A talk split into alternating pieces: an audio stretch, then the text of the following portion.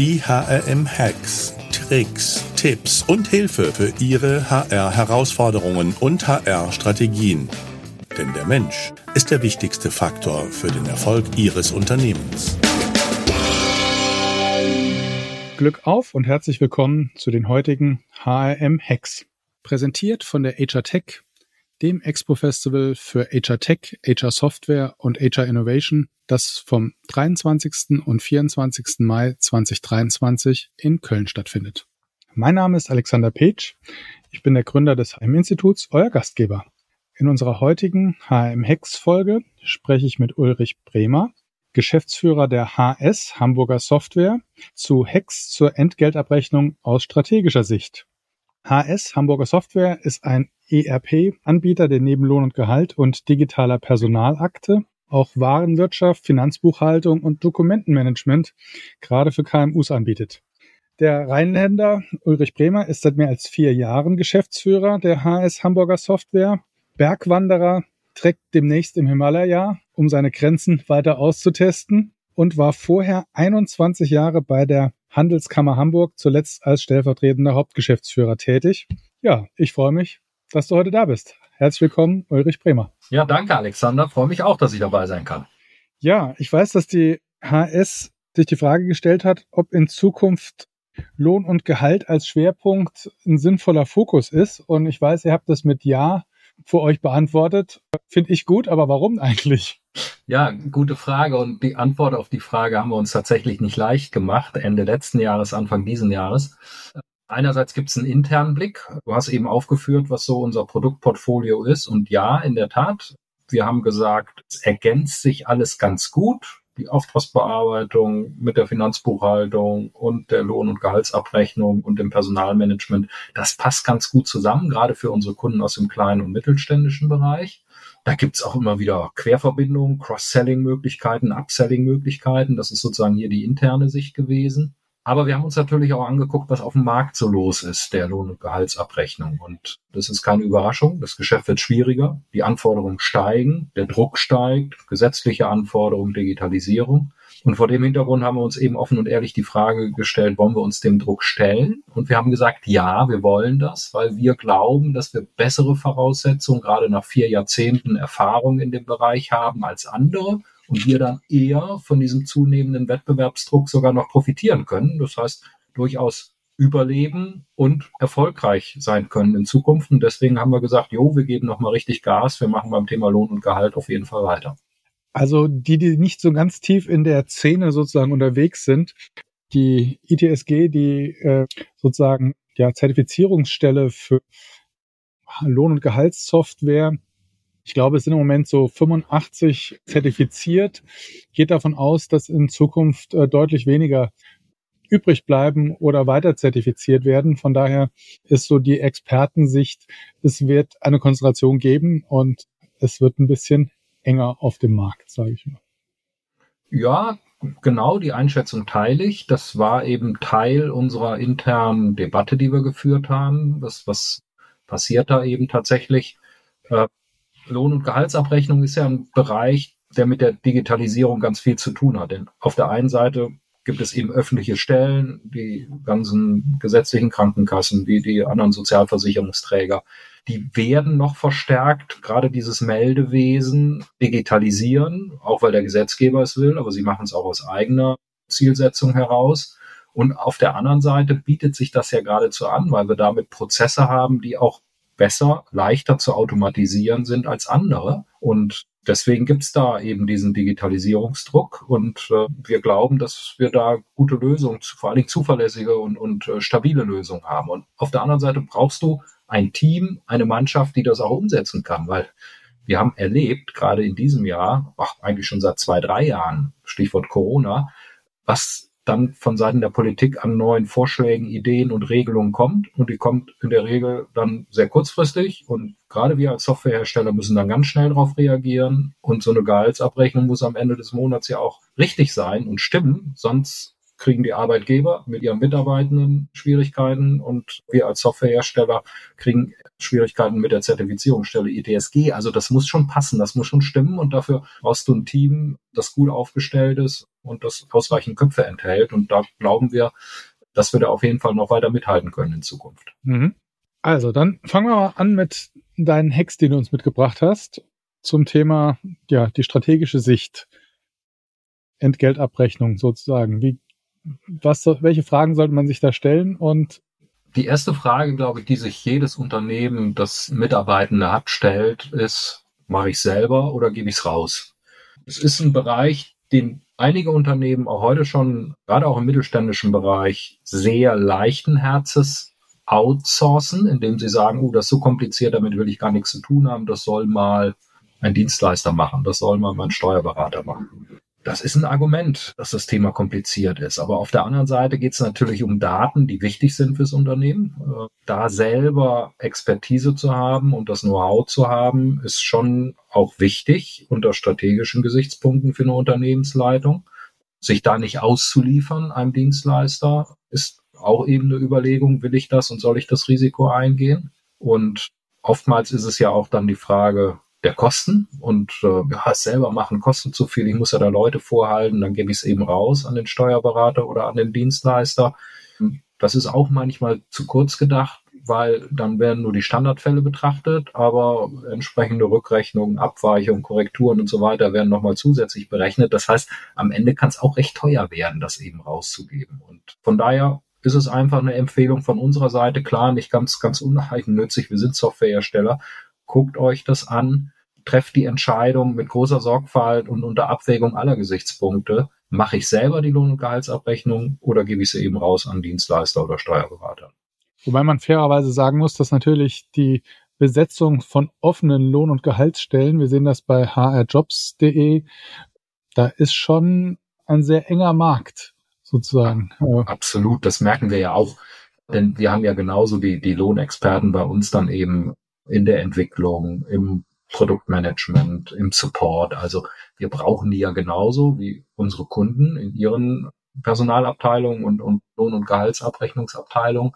Äh, und deswegen ist es wichtig, Leute, die da sind, mit ihrer Expertise auch zu pflegen, Weiterentwicklungsmöglichkeiten eben zu bieten, rechtzeitig zu schauen, wenn ein gewisses Alter erreicht ist, wie kann ich den Nachwuchs heranführen, wie kann ich dann Know-how übertragen von, von erfahrenen Mitarbeitenden zu jüngeren. Äh, und was, glaube ich, auch eben ganz wichtig ist, man sollte auf jeden Fall das Arbeitsgebiet so attraktiv gestalten, dass es wirklich Spaß macht, da zu arbeiten. Und da bin ich wieder beim Thema Digitalisierung und Automatisierung. Denn wenn ich eine solche Aufgabe von Routineprozessen entlaste, habe ich mehr Zeit für wichtige strategische Themen, für, für wirklich wertschöpfende Prozesse, gerade in der Personalabteilung. Und von daher kommt da eins zum anderen. Das Thema Fachkräfte weiterentwickeln und Digitalisierung. Und das eine hat eben mit dem anderen zu tun und kann da große Vorteile bieten. Mhm. Also sozusagen ein Hack von dir wäre zu sagen, strategisch auf jeden Fall wenn ich es selber mache, Payroll-Know-how rechtzeitig sozusagen aufbauen, weiterentwickeln, sozusagen wertschätzen. Äh, ja. Ähm, genau. Und der einen Seite, diese wichtigen Ressource tatsächlich äh, große Beachtung schenken und, und nicht so, ah, das, das ist hier die Lohnabrechnungsabteilung, Hauptsache die machen keine Fehler und dann dann läuft mhm. schon. Nee, es hat eben wirklich, du hast den Begriff verwendet und ich finde den ganz, ganz wichtig, gerade in dem Zusammenhang Wertschätzung. Also die Aufgabe und verdammt nochmal, es ist eine wichtige Aufgabe. Ja, nichts ist schlimmer für ein Unternehmen, wenn die Mitarbeiter am Monatsende, Mitte oder Anfang, je nachdem wann Gehalt gezahlt wird, eine falsche Abrechnung bekommen. Dann ist aber Ärger in der Bude. So, und den zu vermeiden, das ist eine ganz, ganz wichtige Aufgabe und deswegen sind die Menschen, die die Lohn- und Gehaltsabrechnung machen, eben auch so wichtig. Hm. Und ein Aspekt, du hast den Kontext sozusagen Digitalisierung auch im Prinzip mit Wertschöpfung in, Wertschätzung in Verbindung gebracht. Es ist aber garantiert auch ein Wertschöpfungsaspekt, um einfach diese wichtigen Ressourcen, die rar sind, einfach auch zu schonen, beziehungsweise mit den wirklich wichtigen Bereichen sozusagen sich auseinandersetzen zu können. Ja, genau, das ist richtig. Also ich gehe wirklich davon aus, dass der Bereich der Personalabteilung, jetzt nehme ich mal insgesamt das Thema HR, eine wichtige Vorbildfunktion in jedem Unternehmen einnimmt, im Sinne von, ich probiere da auch mal was Neues und ich bin zu Veränderungen bereit. Und das sind wichtige Voraussetzungen, um eben Transformation und Digitalisierung anzuschieben. Und wer, wenn nicht die Personalabteilung, sollten da ein Vorbild sein und genau an diesen Stellen eben auch ansetzen, zu sagen, ich gucke mir an, wie ich meine Prozesse verbessern kann. Ich gucke mir an, wie ich eben wichtigere, wertschöpfendere Tätigkeiten in den Mittelpunkt stellen kann und bestimmte Routineprozesse eben automatisieren und digitalisieren kann und damit eben auch entsprechende Weiterentwicklung des Unternehmens ermögliche. So, und da sind wir ganz schnell eben bei Routineprozessen, bei wiederkehrenden Prozessen, die es eben im Bereich der Lohn- und Gehaltsabrechnung gibt. Und da eben was Neues auszuprobieren, zu gucken, wie ich die Dinge eben anders machen kann, besser machen kann, effizienter machen kann, fehlerfreier machen kann, schneller machen kann, äh, das ist eine, eine spannende und eine tolle Aufgabe und, und äh, der sollte sich wirklich jede Personalabteilung stellen und gerade auch den Bereich Lohn- und Gehaltsabrechnung damit nehmen und nicht nur auf das vermeintlich wichtige, schicke Thema Personalentwicklung gucken, sondern gerade diese administrativen Bereiche sich wirklich anschauen und das jetzt nicht als, als Nebenkriegsschauplatz der Finanzbuchhaltung eben zu betrachten. Also ich habe vor sechs, sieben Jahren, haben wir uns hier aufgemacht und ich habe bei uns ins Foyer sozusagen schreiben lassen an die Wand oben, let's get digital. Ne? Und weil ich einfach alle Prozesse, die wir irgendwie digitalisieren können, die sinnvoll zu digitalisieren sind, auch digitalisieren wollte. Und in der Tat habe ich es aber bis zum, ich sag mal, Download-Bereich der Lohn- und Gehaltsabrechnung nicht geschafft bis jetzt. Vielleicht hätte ich da vorne ansetzen oder hinten, je nachdem, wie man drauf guckt. Es ist nie zu spät. Ähm, ja, also auch bei uns gibt es weitere Digitalisierungschancen. Ja, so ist es. Und äh, ganz wichtig dabei ist, glaube ich, auch immer der Aspekt, sich wirklich nicht die Digitalisierung der Digitalisierung willen vorzunehmen, sondern zu gucken, was sind die wichtigen Prozesse, erfolgskritische Prozesse dabei und, und sind die Prozesse heute optimal aufgestellt oder gibt es Optimierungspotenzial und erst diese Analyse der Prozesse, mhm. die Auswahl und die Optimierung vorzunehmen und sich dann zu überlegen, jo, wie, wie kann ich jetzt sozusagen das mit der richtigen Technologie, mit der richtigen Software eben machen. Das ist nochmal ganz wichtig. Also nicht die Softwarefrage und die Softwareauswahl am Anfang setzen, sondern das ist sozusagen erst im nachgelagerten Bereich dann eine wichtige Frage. Aber es ist eine wichtige Frage ein schlechter Prozess digitalisiert ist ein schlechter digitalisierter Prozess. Genau, und für das also, schlecht habe ich noch ganz andere Ausdrücke gehört schon in dem Kontext, aber wir, wir bleiben mal hier stubenrein beim Thema ja. schlechter Prozess und schlechte Digitalisierung. Ja. Genau. Ja, also klar, Digitalisierung, natürlich aus strategischer Sicht auch das Thema Fehler vermeiden, Effizienzsteigerung, äh, das sind natürlich so die wichtigen Aspekte. Effizienz, Zeitgewinn, ähm, ja, was würdest du weiter als wichtigen Tipp mitgeben für die strategische Sicht auf Entgeltabrechnung? Also am Ende braucht die Digitalisierung, um da jetzt den Gedanken fortzusetzen, natürlich dann auch ein Stück Software, also die, die Unterstützung der Automatisierung. Und da kommt es eben auch wirklich wieder auf eine besondere Sorgfalt an. Also sich genau anzugucken, wie sind meine Bedarfe, wie ist das Anforderungsprofil, auch eine, eine Checkliste eben zu machen. Das kann sehr unterschiedlich sein von Unternehmen zu Unternehmen, nach Branchenzugehörigkeit. Es gibt Branchenspezifika. Ich nehme nur mal das Thema Baulohn zum Beispiel oder eine hohe Tarifbindung oder eine hohe Anzahl fluktuierender Mitarbeiter, Saisonkräfte und, und ähnliches. Also da wirklich genau zu gucken, was brauche ich und was braucht mein Unternehmen für, für das Thema Lohn- und Gehaltsabrechnung also ein solches Anforderungsprofil zu machen.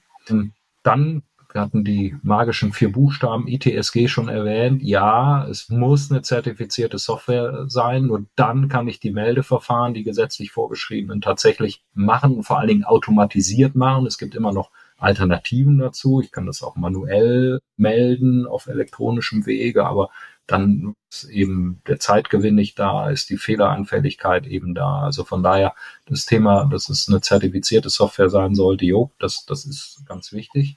Und vielleicht noch als dritter Punkt dabei zu gucken, welche anderen Systeme habe ich im Einsatz, die notwendig sind.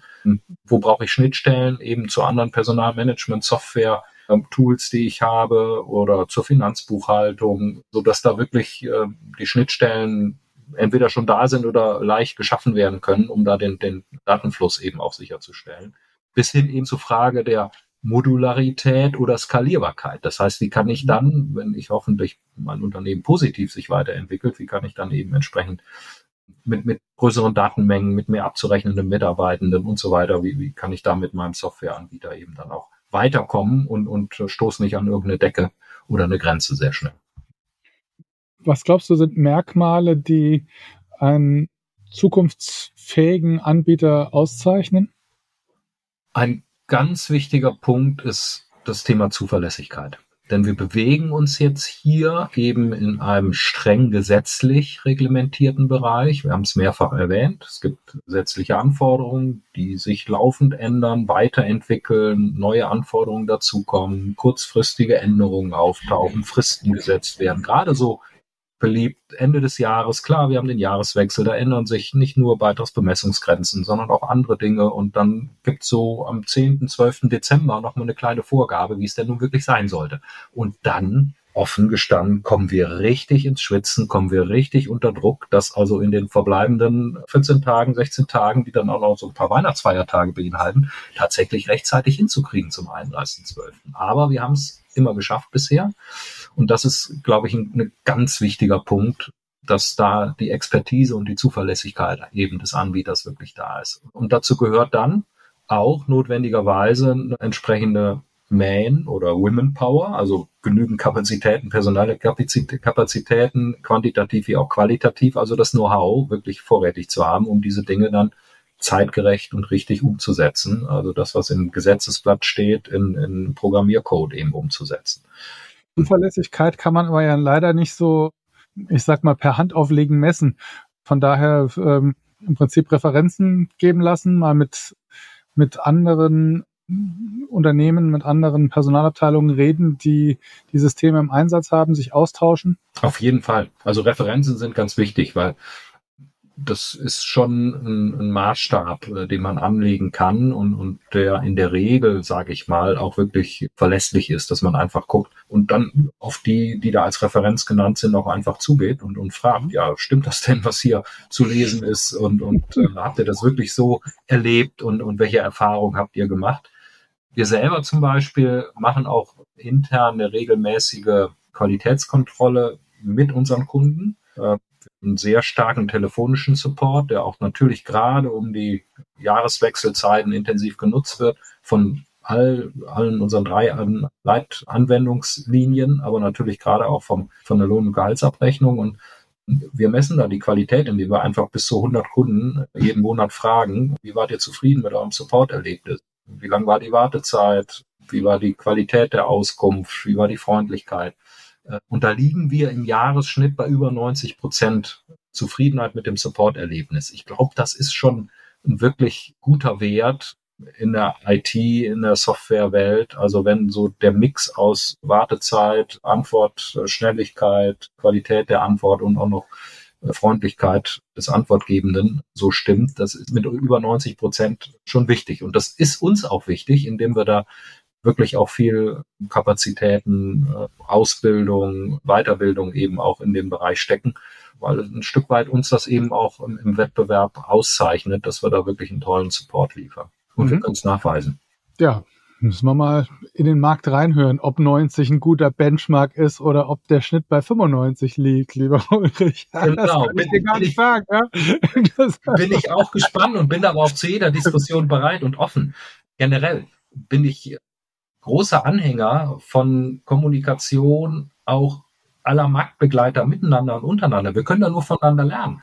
Ja, also, also dieses Thema Wettbewerb und den Konkurrenten ausstechen wollen und übertreffen wollen. Klar, am Ende wollen wir alle verdienen und, und damit auch wirtschaftlich sozusagen eine Zukunft haben. Aber voneinander zu lernen, sich auszutauschen, welche Erfahrungen äh, im Unternehmen gemacht werden, welche Trends sich da abzeichnen, das halte ich für ganz wichtig und das hilft dann Ende auch allen Beteiligten. Und deswegen bin ich immer gern dazu bereit, auch mich auszutauschen, liebe Marktbegleiter, wenn ihr das hört, also zum Thema Support und Kundenqualität. Lasst uns gern in aller Offenheit die Zahlen nebeneinander legen und mal gucken, wie wir da so unterwegs sind. Ich finde das spannend. Ich finde immer wieder spannend, von Menschen zu lernen und zu gucken, wie können wir noch besser werden. Ja, jetzt ist ja Perbit gerade verkauft, aber der Wolfgang Witte war aus meiner Sicht immer jemanden, der als gut, mit gutem Beispiel vorangegangen ist und alle an den Tisch auch geholt hat, da auch mit seinem Institut über Umsatzentwicklung und wie eigentlich die Branche sich entwickelt, fand ich immer ein guter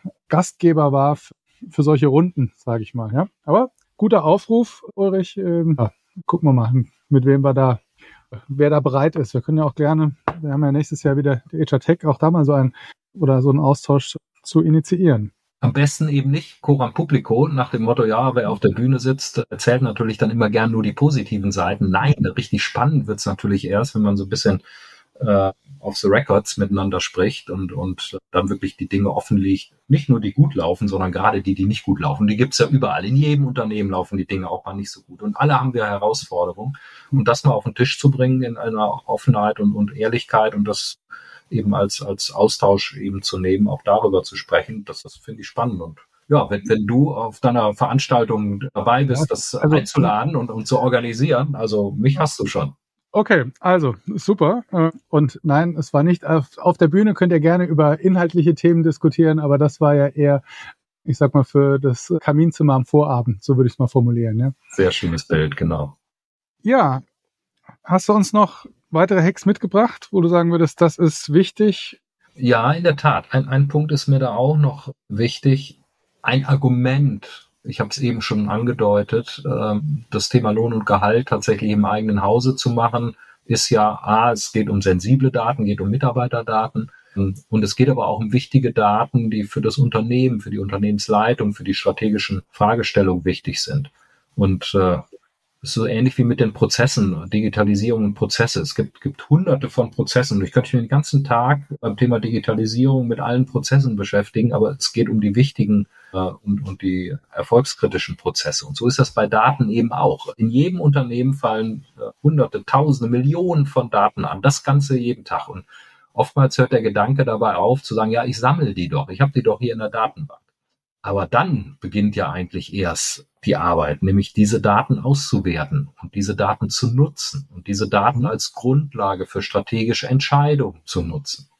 Und das ist gerade auch bei Personaldaten, Lohn- und Gehaltsabrechnung, Ausfallzeit, äh, besondere Peaks, die ich habe in, in äh, Stundenanfall oder Ausfallzeiten oder ähnliches da fängt es an, spannend zu werden. Was kann ich eigentlich mit diesen Personaldaten tatsächlich machen? Was sagen mir die? Wie kann ich sie analysieren und nutzen, um zu sagen, in welchen Bereichen muss ich besser werden? Muss ich mich neu aufstellen? Habe ich Schwächen, die ich äh, beheben muss? Und das ist wirklich ein Hinweis, den ich gerne noch geben will, diese Daten eben nicht nur zu sammeln, weil ich sie nun mal im Haus habe, sondern tatsächlich zu analysieren, Reportings, Statistiken daraus zu machen, um da eben dann auch wichtige strategische Entscheidungen daraus abzuleiten. Und das ist ein großer Vorteil eben, den ich habe, wenn ich das so konsequent mache, wenn ich die Lohn- und Gehaltsabrechnung auch im Hause mache. Denn dann habe ich die Daten jederzeit im Zugriff. Also nicht nur Tag und Nacht, aber eben auch ganz, ganz unmittelbar und, und bin ich vom Dienstleister abhängig, der mir diese Daten liefern muss. Welche Kennzahlen guckst du dir da an oder wo würdest du sagen, was ist die unterschätzteste Kennzahl, die du auf jeden Fall im Blick haben solltest? Das sind ich denke, die Ausfallzeiten tatsächlich, was das Thema Krankheit angeht. Also mhm. äh, das, was jetzt auch demnächst digitalisiert wird, nämlich die Arbeitsunfähigkeitsbescheinigung auf elektronischem Wege, EAU. Aber tatsächlich das sich anzugucken und festzustellen, welche Veränderungen gibt es da über den Zeitablauf. Wir machen das zum Beispiel auch ganz gern, indem wir uns mit der Branche vergleichen. Es gibt auch ganz interessante Branchenvergleiche. Wie sind die, die Krankheitswerte eben in der eigentlichen Branche. Und eine Anforderung an IT-Arbeitsplatz ist eben andere als, als in dem produzierenden Gewerbe oder in der Logistik. Mhm. Und das tatsächlich sich anzuschauen und, und zu fragen, was, was kann ich daraus eigentlich lernen? Liegt es an der körperlichen Belastung, an, an psychischer Belastung am Arbeitsplatz? Kann ich da bestimmte Rahmenbedingungen setzen, um, um diese Ausfallzeiten eben zu verbessern und, und äh, da auch im Branchenbenchmark besser zu werden. Also das ist eine ganz wichtige Zahl für uns, um, um tatsächlich dann auch gerade, nehmen wir das Thema Corona und, und Homeoffice-Situation, die ganz plötzlich aufgetaucht ist für alle, mhm. um die auch einordnen zu können. Also das sind ganz wichtige Zahlen, die ich mir wirklich regelmäßig angucke und aus der wir dann eben entsprechend versuchen, die richtigen Schlussfolgerungen zu ziehen. Mhm. Ja, ich glaube, bei, auch bei hybridem Arbeiten muss man da noch näher dran sein. So ist es, denn ich sehe die Menschen im wahrsten Sinne des Wortes ja nicht mehr jeden Tag vor mir und, und kann dadurch durch Erscheinungsbild und das direkte persönliche Gespräch mit Bild machen.